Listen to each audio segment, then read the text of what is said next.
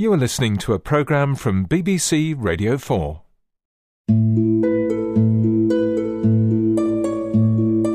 I would prefer to betray my country rather than betray my friend. Yeah. I would choose to betray my country. country. It would have to be country that I betray. You can always move countries. Not least because I have dual nationality. I have two countries. Britain gave me tuition fees and grant to study in university. It's very rare that you'll get another friend. There is no way I can betray Britain that has become my country. Friends are more valuable. 500 Years of Friendship. Episode 10 A Battalion of Pals. Only Connect. That was the motto E.M. Forster used as the epigraph for his novel Howards End. Published in 1910, the book dramatised the perils of imperialism and warned that England and Germany would soon go to war. The creed of the book's central characters, the Schlegel sisters, was that personal relations are the important thing forever and ever. And that was Forster's creed too. In an essay entitled What I Believe, he would later write, If I had to choose between betraying my country and betraying my friend, I hope I should have the guts to betray my country. Only connect. It became a kind of religion for Forster and his unconventional circle of friends at the beginning of the century, many of whom belonged to the Bloomsbury group of artists and writers, including Virginia Woolf, John Maynard Keynes, and Lytton Strachey. Dr. Matt Cook of Birkbeck, University of London. What's really interesting, I think, about the Bloomsbury set in a period of empire and the Great War, when the focus was on nationalism and jingoism, is they were kind of looking the other way. You know, the idea of art, of beauty, of knowledge, of love, these were the things that they were putting first. And I think we might say now, well, that's great. But in the context of a nation in the build up to war, this seemed like a direct challenge. So the idea of friendship almost challenging a kind of national ethos.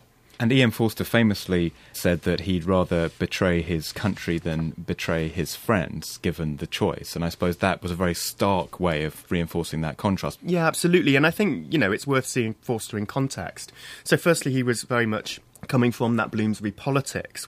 But it's also worth thinking about him in the context of his desires. So, the idea of friend to Forster might mean much more. When he talks about a friend, he might also be thinking about a lover or a life partner.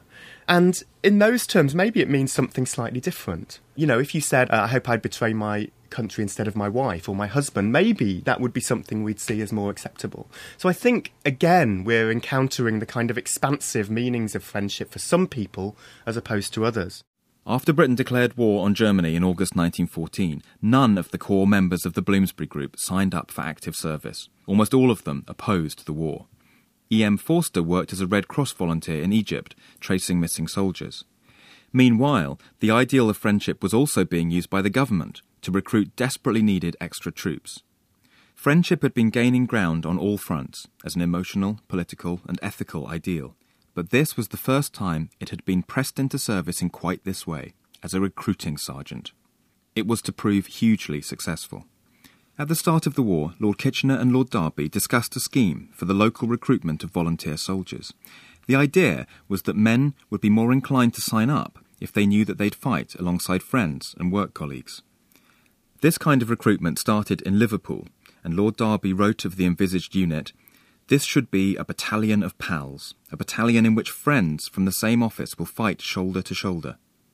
Within the first month, 50 of these PALS battalions were formed, and many more would follow, from the Accrington PALS and the Oldham Comrades to the Hull Tradesmen and the Glasgow Tramways Battalion. Many of these recruits came from clerical rather than manual jobs. The Hull Daily Mail referred to them as a black coated battalion, noting, Just as the docker will feel more at home amongst his everyday mates, so the wielders of the pen and the drawing pencil will be better as friends together. In Grimsby, an effort to recruit a PALS battalion was started by the former headmaster and pupils of Wintringham Secondary School. 200 Wintringham old boys signed up, and they were soon joined by what one press report called the cream of Grimsby's young manhood. By November, the unit, which became known as the Grimsby Chums, was just over a thousand strong, and after a brief period of training, they were dispatched to the front. Dr. Santanu Das of King's College London has researched the strong emotional connections formed between soldiers during the First World War. I think the French experience was one of those turning moments in the very history of male friendship. The trench experience was perhaps one of the most sustained shattering of the human body. On one hand, you have the ooze of primordial matter, the slimescape. On the other hand, you have the ravages of industrial machinery, and your lifeline is your friend. And I think a whole new world of comradeship, friendship, intimacy, this whole new world was opening up in which pity, fear, vulnerability, excitement, and I'd also say a certain diffuse eroticism were fused and confused.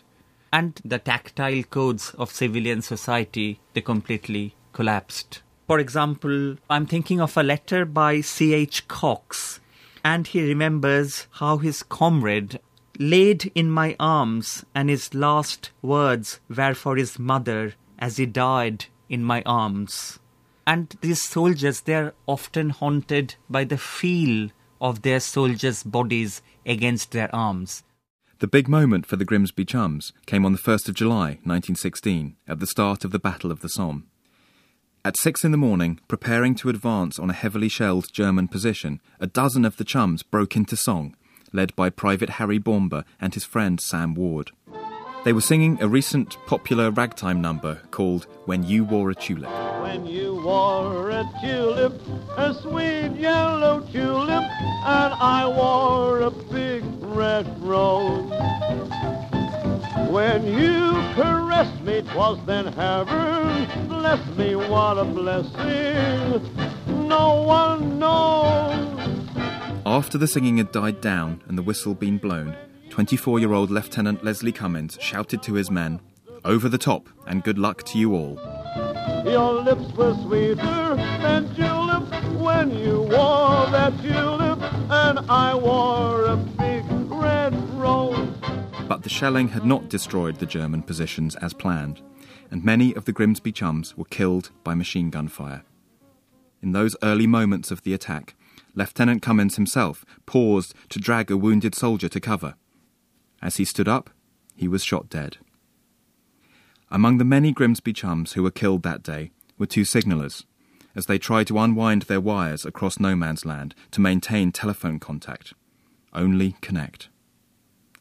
18 year old Charles Strange, son of the head cashier of the local Barclays Bank in Grimsby, suffered a shattered thigh bone. He lay wounded all day until, by cover of night, he and a blinded comrade struggled back together to their own lines, using the legs of one and the eyes of the other to make their way. When the chums were finally withdrawn from the battle, their casualties numbered over 500, more than half the battalion, killed, missing, or wounded. Of the dozen who had serenaded their pals with When You Wore a Tulip, only two lived to recall that moment. But that was not quite the end of the chums' story. The next year they fought at Arras, again suffering casualties. And 84 years after that, an extraordinary discovery was made. In 2001, this French archaeological team discovered this mass grave of 20 soldiers buried arm in arm. And this is the Grimsby Pals. And the leader of the French archaeological team noted Can you imagine the friendship and dedication of those who went about laying down the remains in this way? What a remarkable act. So, first, you have these bodies arm in arm, but what is perhaps even more touching are these invisible fingers of the friends who had arranged the arms together on the pyre, perhaps, and that is quite extraordinary, even within the parameters of First World War friendship. Twenty chums, buried arm in arm. What better symbol could one want of the power of friendship in times of war to bind men from different backgrounds together? Except, actually, what was found, as a photograph of the grave makes clear, was 19 chums buried arm in arm, and one other figure, presumably their officer, slightly disconnected from the group with his arms by his side, separated by rank even in death. Brothers at arm's length. Some suggested that what men experienced when they fought together on the Western Front was not best described as friendship. The Australian born poet and novelist Frederick Manning saw action on the Somme and later wrote an autobiographical novel about the war called The Middle Parts of Fortune. At one point, the main character reflects on the bonds of war. No, he said finally. I don't suppose I have anyone whom I can call a friend. I like the men, on the whole, and I think they like me. I have one or two particular chums, of course, and in some ways, you know, good comradeship takes the place of friendship. Friendship implies rather more stable conditions, don't you think? You have time to choose. Here you can't choose, or only to a very limited extent. The war created an extraordinary but temporary kind of reality. Strangers, as well as friends and colleagues, risked their lives for each other. But, as Frederick Manning suggested, this could be a spontaneous, instinctive response rather than an act of love. And after the war, some struggled to maintain these extraordinary bonds in the form of more ordinary friendships, especially when they came from very different backgrounds. And although many soldiers from other parts of the empire served alongside the British recruits, wartime comradeship also struggled to overcome obstacles of race and nationality. And that was one of the themes of E.M. Forster's 1924 novel, A Passage to India. This is one of the finest explorations of both the possibilities and the limits of colonial friendships. But I think we should remember there are three things going on. First, it is also an extended love letter to Syed Masood, with whom Forster was in love. Second, he starts writing the novel before the First World War. And there was this sense that if India served in the First World War, it would be another step towards independence. And what we have instead in 1919 we have the Amritsar massacre. And it is after that that Forster goes back to the novel and finishes it. And that's why suddenly the mood completely darkens. And this is the context in which we can read that famous final meeting between Captain Fielding and Muhammad Aziz but can they form a friendship and this is what Forster is exploring if it's 50 or 500 years, we shall get rid of you. Yes, we shall drive every blasted Englishman into the sea. And then. He rode against him furiously. And then. He concluded, half kissing him, You and I shall be friends. Why can't we be friends now? Said the other, holding him affectionately. It's what I want. It's what you want. But the horses didn't want it. They swerved apart. The earth didn't want it, sending up rocks through which riders must pass single file. The temples, the tank, the jail, the palace, the birds, the carrion, the great house, they didn't want it. They said in their hundred voices, No, not yet. And the sky said, No, not there. E.M. Forster's writings made it clear that there remained countless barriers to the creation of the kind of world that he dreamed of. A world in which simple human friendship could connect people, no matter what the differences between them. You can download many more BBC Radio 4 programmes for free. Find these at bbc.co.uk slash radio 4.